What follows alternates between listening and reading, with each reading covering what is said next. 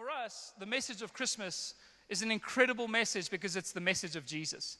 It's the message of hope. It's the day that we celebrate the hope that came into this world. And we as a church are incredibly grateful for Jesus and all that he has done for us. We're a church that focuses on the finished work of what Jesus has already accomplished. We're not here to tell you, do, do, do, although there are some things that you should do.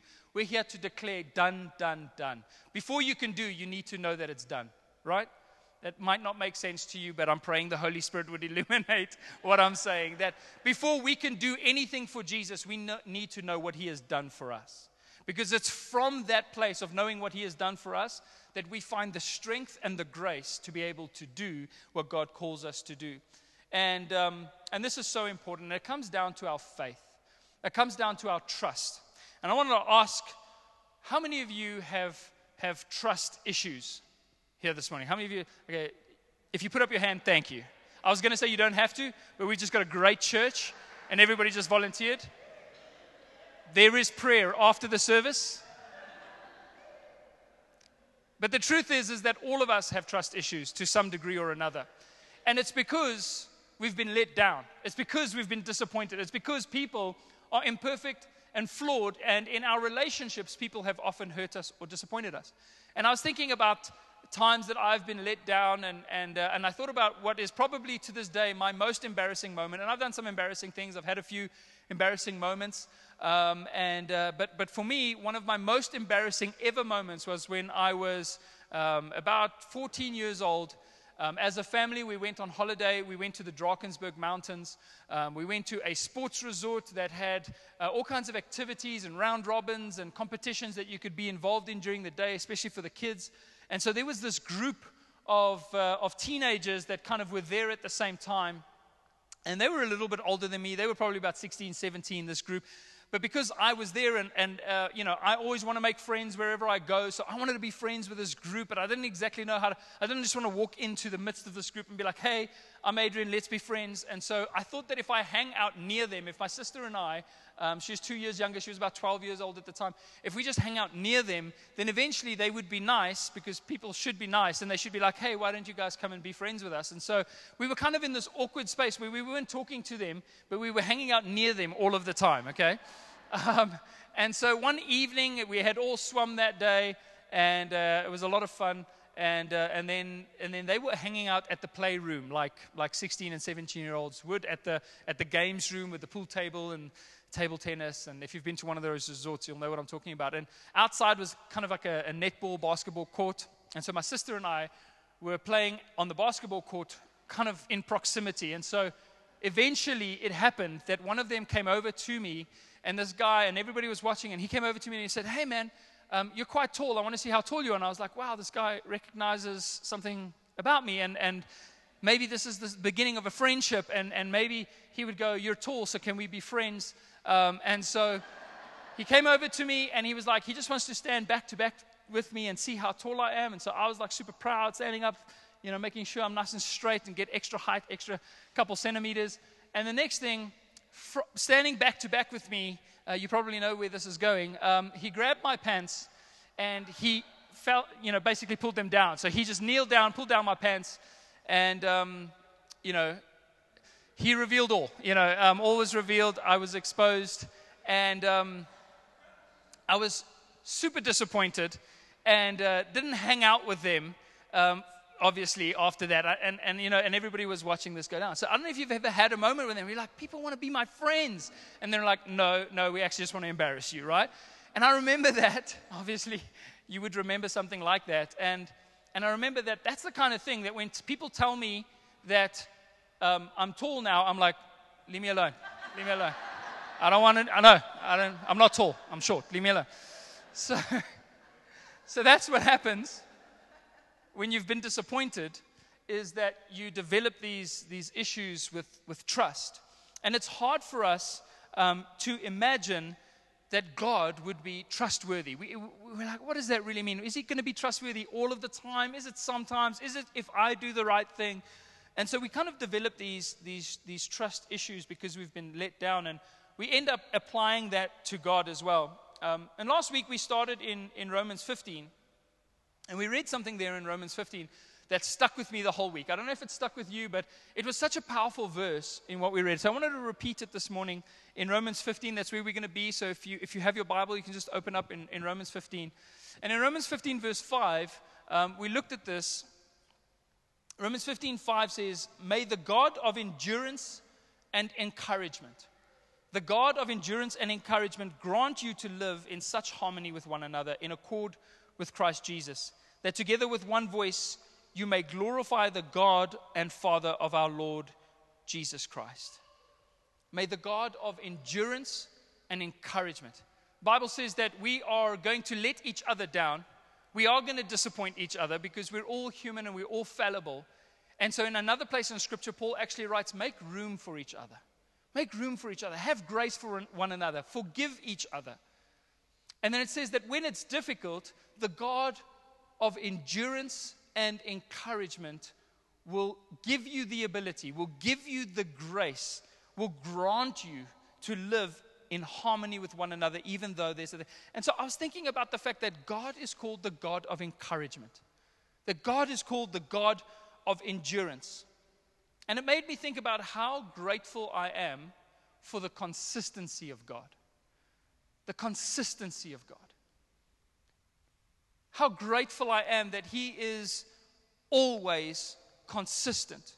Our issues in relating to other people and to trusting other people is that we know that as good as they may be, or as good as the words that they may speak or the promises they make may be, and as much as their intention would be to keep those promises and be faithful to their word, that ultimately we as people are inconsistent.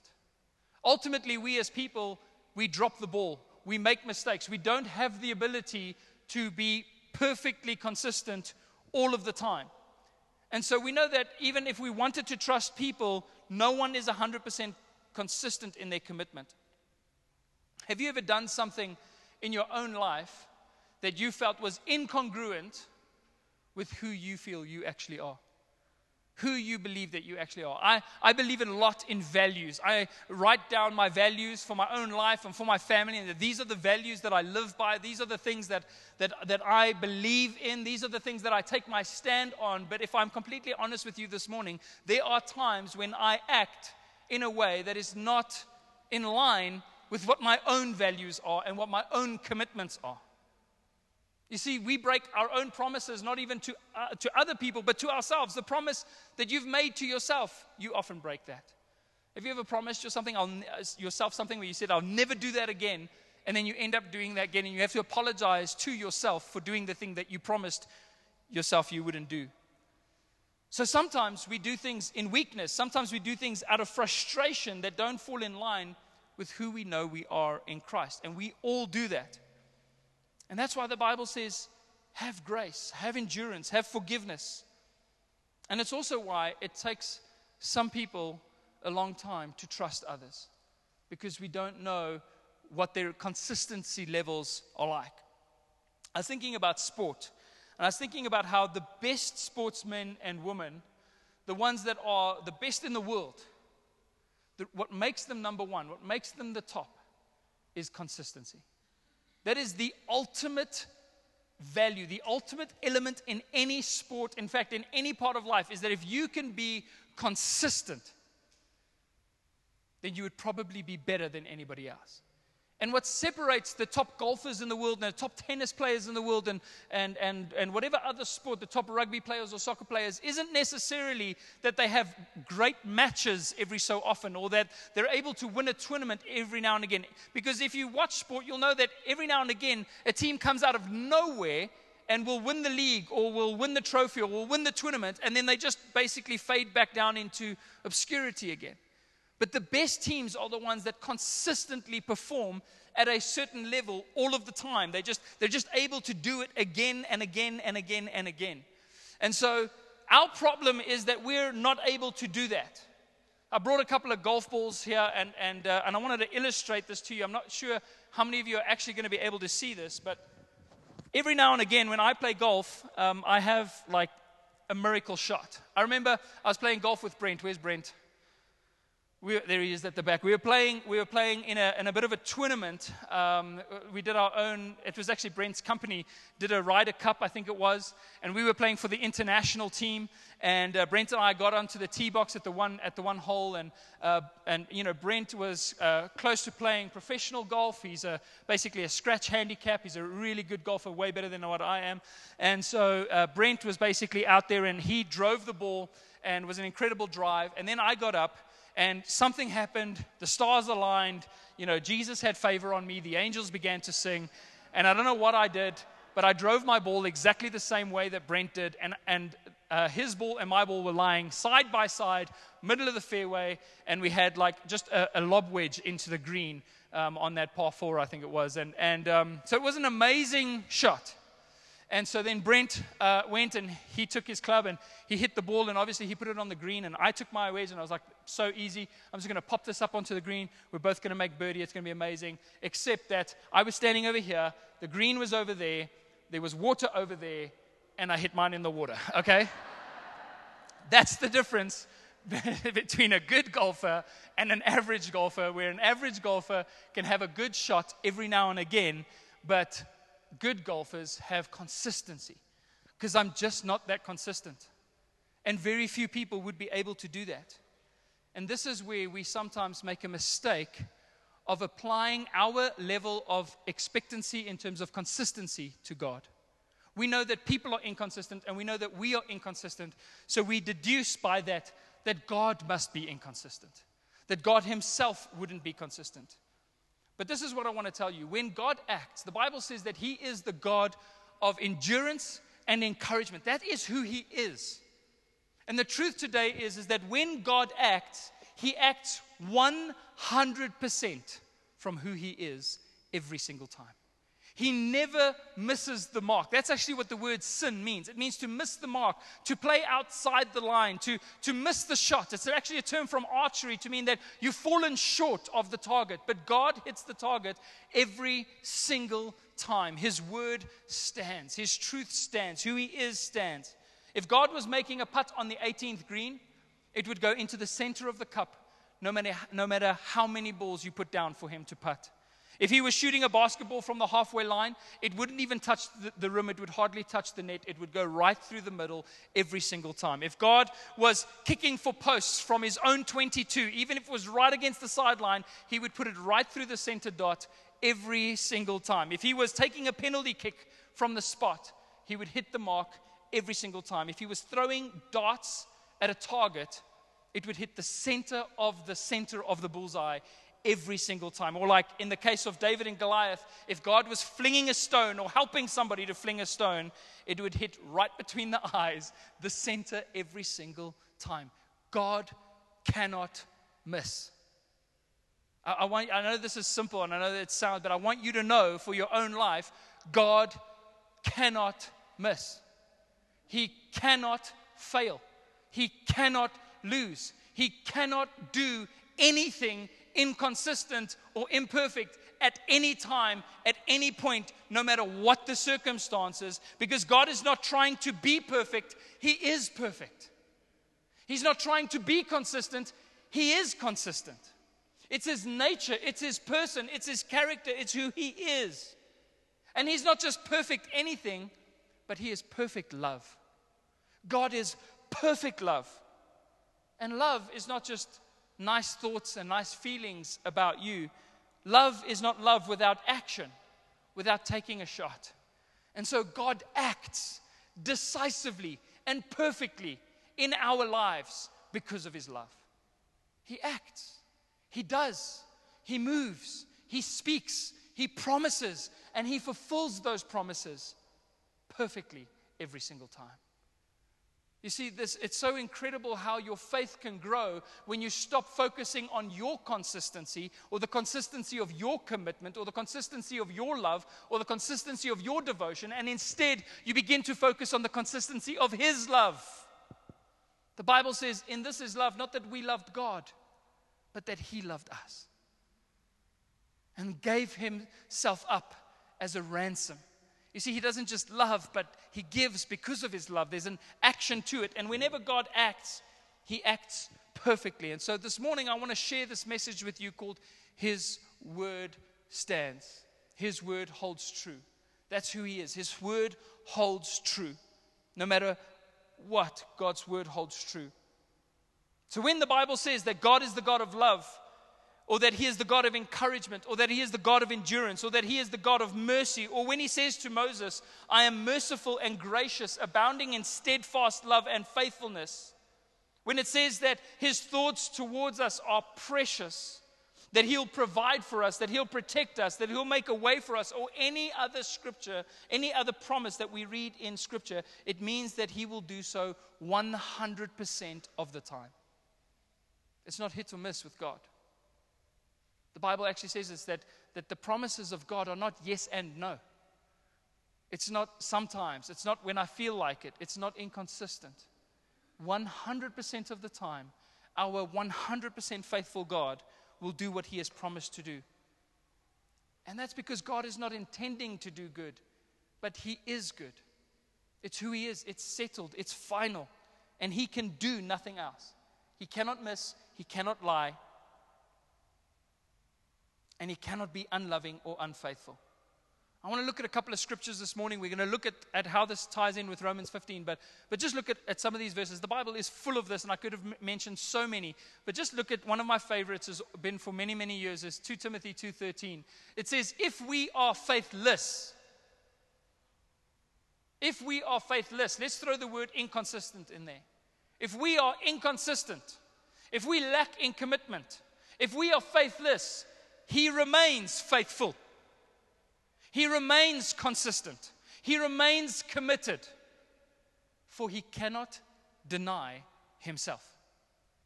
That's the only thing God cannot do is deny who he is. He acts 100% of the time from the truth of who he is 100% of the time. That's what God does. So even when we are faithless, even when we falter, even when our consistency ranges from good to bad, God remains faithful. Hebrews 6:17 says, "So when God desired to show more convincingly to the heirs of the promise the unchangeable, I love that, the unchangeable character of his purpose. God wanted to show us, the heirs of the inheritance, the unchangeable character of his purpose. He guaranteed it with an oath. He promised it, he guaranteed it, he made an oath, so that by two unchangeable things, in which it is impossible for God to lie, that we have this promise. He wanted to show the heirs of the promise the unchangeable character and the unchangeable oath. So his character and his promise are two unchangeable things. They won't change, no matter what. And he wanted to show us that, that in that it is impossible for God to lie. Therefore, we who have fled for refuge might have strong encouragement, the God of endurance and encouragement. We who go to God, we have a, a massive amount of encouragement. No matter what you're facing, there is encouragement for you. There is strength for you. There is faith for you. There is hope for you. A massive amount. Strong encouragement to hold fast to the hope set before us. Why is there hope? Why is there encouragement? Why is there endurance? Why can we endure all things? Why do we never give up? Why do we have grit? Why do we keep going on? Why do we keep trusting? Why do we keep believing? No matter the setback, no matter the trial, no matter the difficulty. Because there's two unchangeable things in this world it's not death and taxes. That, that's also going to change at some point. There's two unchangeable things the character of God and his promise. They cannot change, they are steadfast. And so we can put our hope in that. And so Paul wants to remind us here in Romans 15 that God cannot lie, that his word will always stand, that his word holds true, and that he will always come good on it, and that we can trust him in every season, every moment, every challenge, every predicament, and every process that he has for us. Romans 15, 8 and 9 uh, we continue here in Romans 15, and, and it says, For I tell you that Christ became a servant to the circumcised, to the Jews, to show God's truthfulness. He wanted to show how true God was. So Jesus came to be a servant in order to confirm the promises. He came to show God's truthfulness and confirm the promise given to the patriarchs. And in order that the Gentiles, those who are non Jews, might glorify God for his mercy. This was all to glorify God. So, so let's just go to that next slide there. It shows us that Jesus came, Jesus became, and this is where it ties into Christmas and the incarnation and the birth of Jesus. Jesus came to show us that God is true, that he is faithful, that he is truthful, and to confirm the promises. Both of those things are what we can celebrate and what we can hold on to. It's the hope that we have during this time of Christmas and every day of our lives. And this is where we get that message from. This tells us why Jesus came to earth. It tells us why we look to Jesus. It's why our church, our number one value is that it is all about Jesus. We fix our eyes on Him. He is the author and the finisher of our faith. Everything holds together in Him. Without Him, outside of Him, there is nothing. There is no truth outside of Jesus. There is no righteousness outside of Him. There is no hope outside of Him. But in Him, we have all things. And so, this is why Jesus was born. God sent him to show his, God, his truthfulness and to confirm his promises. So Jesus became a servant to show us these things. Mark 10:45 Jesus says, For even the Son of Man came, he's speaking about himself, not to be served, but to serve, and to give his life as a ransom for many. So it shows us in what way Jesus came to serve us. He came to serve us by giving his life up as a ransom, by paying the price for our sins and for, and for our, uh, and, and taking our judgment upon himself. So Christ came to serve, to give his life as a ransom in such a way that the truth of God would be established. That the truth of who God is, his purposes, his heart, and his intention would be made known. He came to confirm that truthfulness and his serving was not separated from the truth of who God is. Jesus didn't arrive. He says, I didn't do a single thing unless I heard it from my Father. And even when Jesus' own flesh wanted to not go to the cross, God's will was for him to go to the cross to show God faithful, to show God true, because God promised that he would send a Savior. It shows the heart of God. We didn't know what God was like. We didn't know if God was going to be faithful. We, we sometimes, even now, today, we still doubt if God is going to withhold good things from us or if He will withhold His promises from us or if for some reason He wouldn't be faithful. I know that it's easy to believe these things when you're sitting in church on a Sunday morning. You're like, yeah, yeah, yeah, that's true. But wait until the rubber hits the road in your own life, and all of a sudden you doubt whether God is going to show up. But God is going to show up. And we know that because Jesus showed up. We know that God will show up in our lives, in our predicaments, in our situations because Jesus showed up here on earth. He was born and He established the truth of God. It was the expression of the truth of God and to show God's truthfulness, who God is. Every single thing that Jesus did expressed who God is. So, the first thing that the birth of Jesus shows us, the first thing that we hold on to for hope, where we draw our encouragement from, and I've got four things. The first two are what I've mentioned already, and I'm just going to flesh them out a little bit, and I'm going to mention two others that tie in at the end. But the first thing is that God is 100% truthful. He's 100% truthful. If you're taking notes, you can write that down today.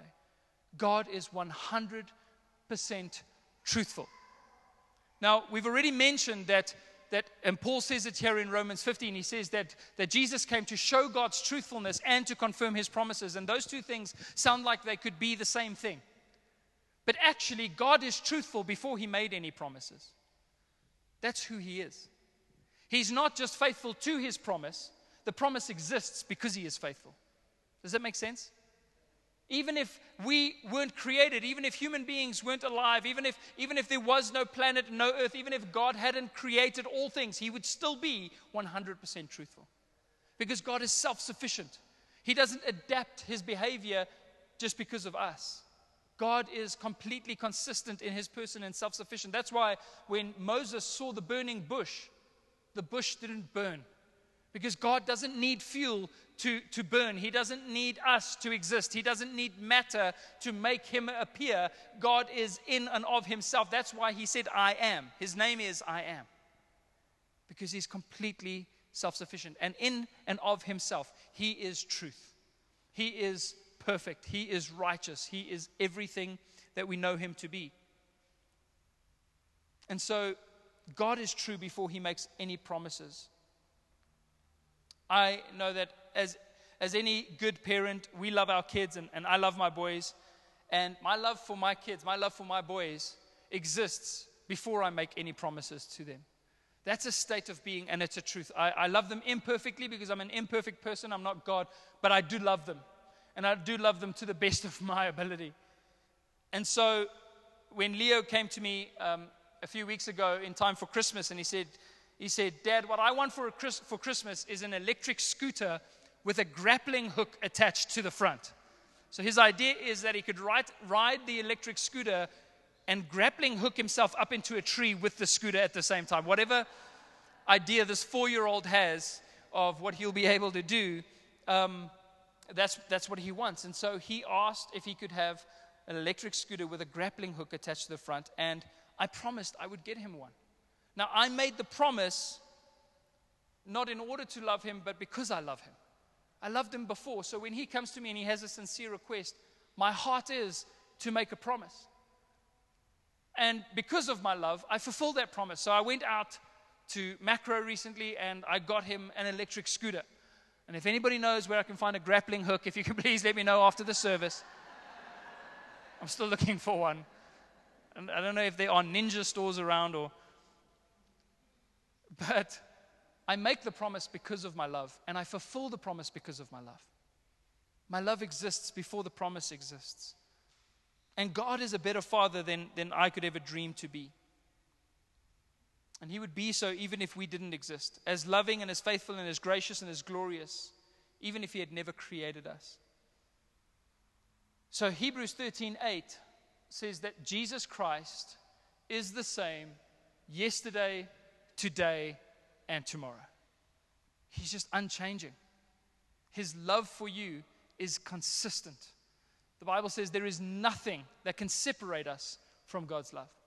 His love for you is unchanging. James 1, verse 17 says, Every good thing given and every perfect gift is from above, coming down from the Father of lights, with whom there is no variation or shifting shadow. No variation, no shifting shadow. He doesn't change, He is the same, and He loves us and He loves us because of who He is, not because of who we are. This should be good news to all of us. If you have ever felt unworthy of God's love or blessing or work in your life. If you're like, God, I wish you could do this for me, but I haven't been consistent enough. I haven't worked hard enough. I haven't been a Christian long enough. I don't know if I could if I can accept these things from your hand. I want to tell you today we no longer have to earn anything from God. We only have to believe in who he is. And he's faithful. He's good. He's true. He's 100% truthful because he is 100% truth. God is the author of truth. Jesus said, I am the way, the truth, and the life. When we do things, we always check our actions with an external, uh, or, or even though God puts it within us, our standard, our measurement of truth is God and His Word. But God doesn't have to check His system of truth with any external source because He is truth Himself. That is who He is. And anything outside of God is untrue. So God is perfectly true because He is truth. He is that standard. And all things are true to the degree that they conform to what God is and says. So God is faithful.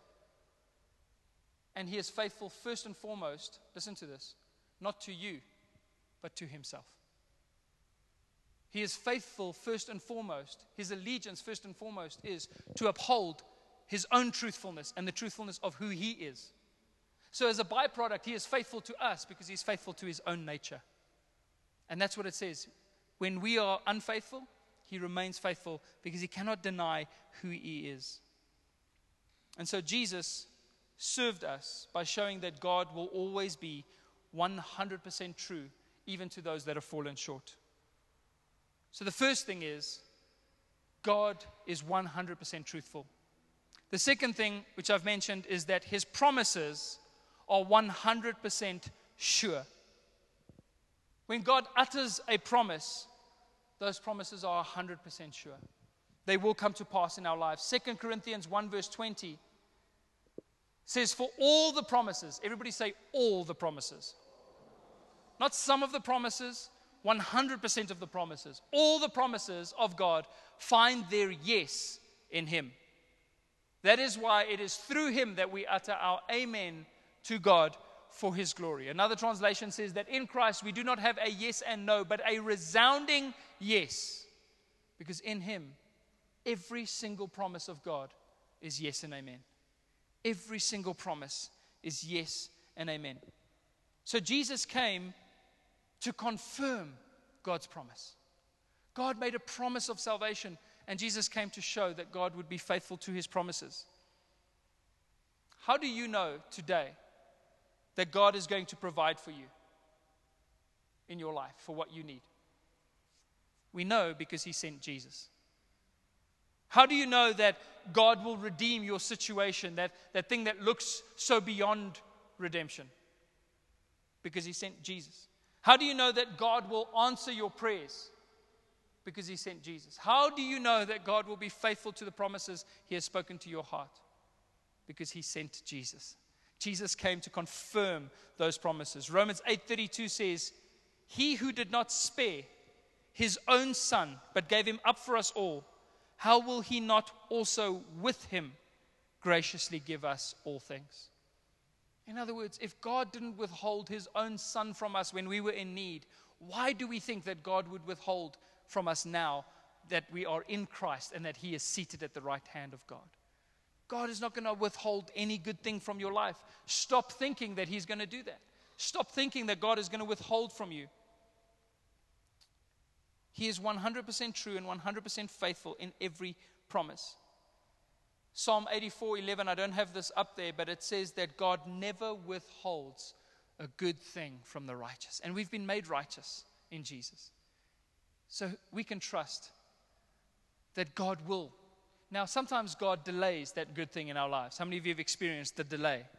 And it's in the delay that the temptation comes to doubt his goodness or his faithfulness. But God gives us the perfect thing at the perfect time. And our time is not His time. And so the Bible says it's by faith and patience in the book of Hebrews that we inherit the promises. We need both faith and patience sometimes. We need endurance. We need encouragement. And it's in the scriptures. He is faithful and He will work all things together for good. This is the God that we serve. The Bible says then, when Abraham was sacrificing, sacrificing Isaac. You know that Abraham waited for the promise of Isaac for a hundred years. And then Isaac arrives, and this is his son, his only son, whom he's waited. It's the son of promise, through whom all the nations of the world will be blessed. And then God one day wakes Abraham up and he says, I want you to take your son, your only son, whom you love, to the mountain that I will show you, and then I want you to sacrifice him. But Abraham, I mean, I can imagine him just being like, I don't, I don't get it, God. I don't get it. I waited 100 years. And now you want me to sacrifice this only, the, eh, the son of the promise. You want me to go and take him and sacrifice him. But Abraham had come to a place where he knew that God was 100% consistent. Look, if I wake up and after having waited 100 years, God tells me to kill the promise I had waited for 100 years, I'm like, you're inconsistent. That would be my allegation towards God. But Abraham had come to a place of faith where he knew God's consistency. And so he takes Abraham, he takes Isaac, he walks up the mount that God showed him, and there he is ready and to, to, to sacrifice his own son before God stopped him. And in Hebrews 11, verse 9, it tells us that he considered God to be able to even raise someone from the dead. Therefore, he received him back, figuratively speaking. You see, when, when, when Abraham went up there ready to kill Isaac, he knew that even if I drive this dagger through my son's heart, God is able to raise him from the dead. He didn't under, have to understand what God was asking. He trusted that God was 100% good 100% of the time and would always have a purpose for whatever he asked. Wouldn't it be amazing if our faith grew to the place where we could just do whatever God asked because we didn't doubt his consistency? We didn't doubt his commitment or his love. So when you get to that place, that's faith. And then you're no longer anxious because you trust God's word. And, the, and you'll trust his, his word the more you believe in His love. This is, again, why Christmas is such good news because in our sin, we did not deserve a single promise. None of us could earn the promise. None of us deserve to get an answer from God or a prayer from God or anything from God. What we deserved was punishment, not promises. But then Jesus came. He was born, and that's what we celebrate at Christmas that He was born, and He took that punishment so that in Him we could have the promises. That's why Jesus came to confirm every promise God had ever made over our lives. And then what we received, and this is so amazing, is that this is why we give gifts to each other on Christmas. I don't know how many of you have gone out and bought those gifts and, and already started wrapping them, but the reason why we give gifts to one another is because we have received the greatest gift of all.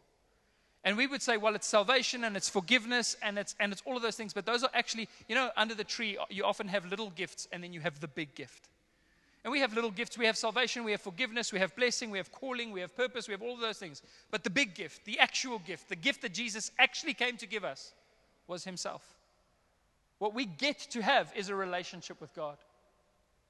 We get to know God, we get to walk with Him, we get to be fulfilled by Him and His presence in our lives. And this is why we finish every prayer in Jesus' name, because in Him the promises are held together. So, those first two points number one, that God is 100% truthful. Number two, his promises are 100% sure. Number three, because he is 100% merciful. He's 100% gracious. The intention of God's heart is grace and mercy. It says that Jesus came to confirm the promises given to the patriarchs in order that the Gentiles might glorify God for his mercy. When we experience God's love and, and the fulfillment of his promises, we recognize how merciful he is because we know we could never have, have deserved it. And God confirms his promises to Israel. But that promise to Israel, to, to those circumcised, it spills out, it spills over. It's not just for Israel, but it spills out over all of the nations. And so, even the Gentiles, every other nation in the world, glorifies him for his mercy. Everybody can come to know his mercy. And, and Micah 7:18 says, Who is a God like you? Pardoning iniquity and passing over transgression for the remnant of his inheritance. He does not retain his anger forever because he delights in steadfast love, steadfast, consistent, committed. Hebrews 4:16 says, "Let us then with confidence draw near to the throne of grace." With confidence we can go to his throne because it's a throne of grace that we may receive mercy and find grace to help in time of need. He is 100% merciful all of the time. We can go to God, we can find mercy, and it all is through Jesus and in Jesus. We're able to find that mercy. On a very practical level, that means that you don't need to earn your prayers, that you don't need to earn the promises of God. You can receive them on the basis of the truth that God is merciful to us, God is gracious to us, and the promises are ours because of what Jesus has done. So God is 100% truthful. His promises are 100% sure because He is 100% merciful and gracious towards us. And finally, brings us to the final point that it's 100% about Jesus. It's 100% about Jesus. None of this, this confirmation and these promises and the mercy or the grace could be ours if it wasn't for what Jesus did on the cross. That's why the message is that it's all in Him, it's in Christ that we have these things. Jesus is the one that brought it all together. He's the one who actioned the plan. He's the one who actually was born onto this earth and lived and died on a cross in our place to ratify and to confirm and to release every bit of God's mercy into our lives. It's through Jesus that we receive absolutely everything that God has for us. All of this goodness and all of this grace and all of these blessings comes through Jesus and Jesus alone. In other words, Jesus took the shot, Jesus made the putt, Jesus lined up the kick, and he scored the decisive victory. He, he, he is the one who obtained the victory for us. And so when we lift, if we're going to lift anyone up as a church, if we're going to talk about anybody as a church, we're always going to lift up Jesus. As a church, our motto and, and, and what we'll live by is that it is always about Jesus. It'll always only be about Jesus. It is all about Jesus. 100% of the time, it's Jesus.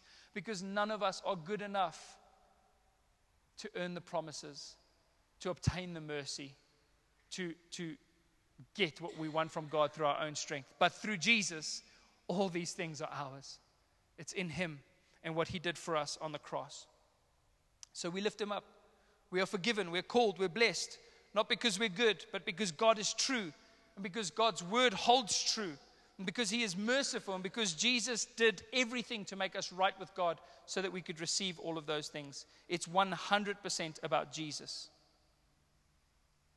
And it's 100% about Jesus, to reiterate this point. It's 100% about Jesus, not just because Jesus is a means to an end. We don't just go through Jesus so that we can get the forgiveness. We don't just go through Jesus so that we can, that we can get to the blessing or so that we can get to the promise. But the greatest promise of all and the greatest blessing of all, and the reason why it's all about Jesus, is because when you've experienced Him and His goodness and a relationship with Him and what that's like, you realize that everything else you could receive pales in comparison to actually just receiving Him and His presence in your life. Nothing will fulfill you, satisfy you, bless you, build you up, strengthen you like a relationship with Jesus Himself. He is the greatest gift that we could ever receive. And so it is truly all about Jesus. It's truly all brought together in Him. He is the greatest gift that God could ever give us. True fulfillment does not come from having things because of Jesus, but from having Jesus. And so we keep our eyes, our hopes, our trust, and our fulfillment in Him because His word holds true. I hope that you will. It's so hard for us. I know we've got trust issues. I, we're inconsistent. People are inconsistent. But I hope that today we can see God for the truth of who He is. And you know what? I need this message. I need this message for my own life. Because there are times when I doubt, there are times that I hope that God will be faithful and when I do, I'll go back to these verses and I'll see that Jesus came to show us that God is absolutely truthful and his promises are absolutely sure because he is merciful and because Jesus has acted on my behalf. Isn't that good to know this morning? Come on, in time for Christmas. That's why we celebrate Christmas. That's why we give gifts because God has given us the greatest gift of all. Amen? Amen. Let's go ahead and, and pray together this morning.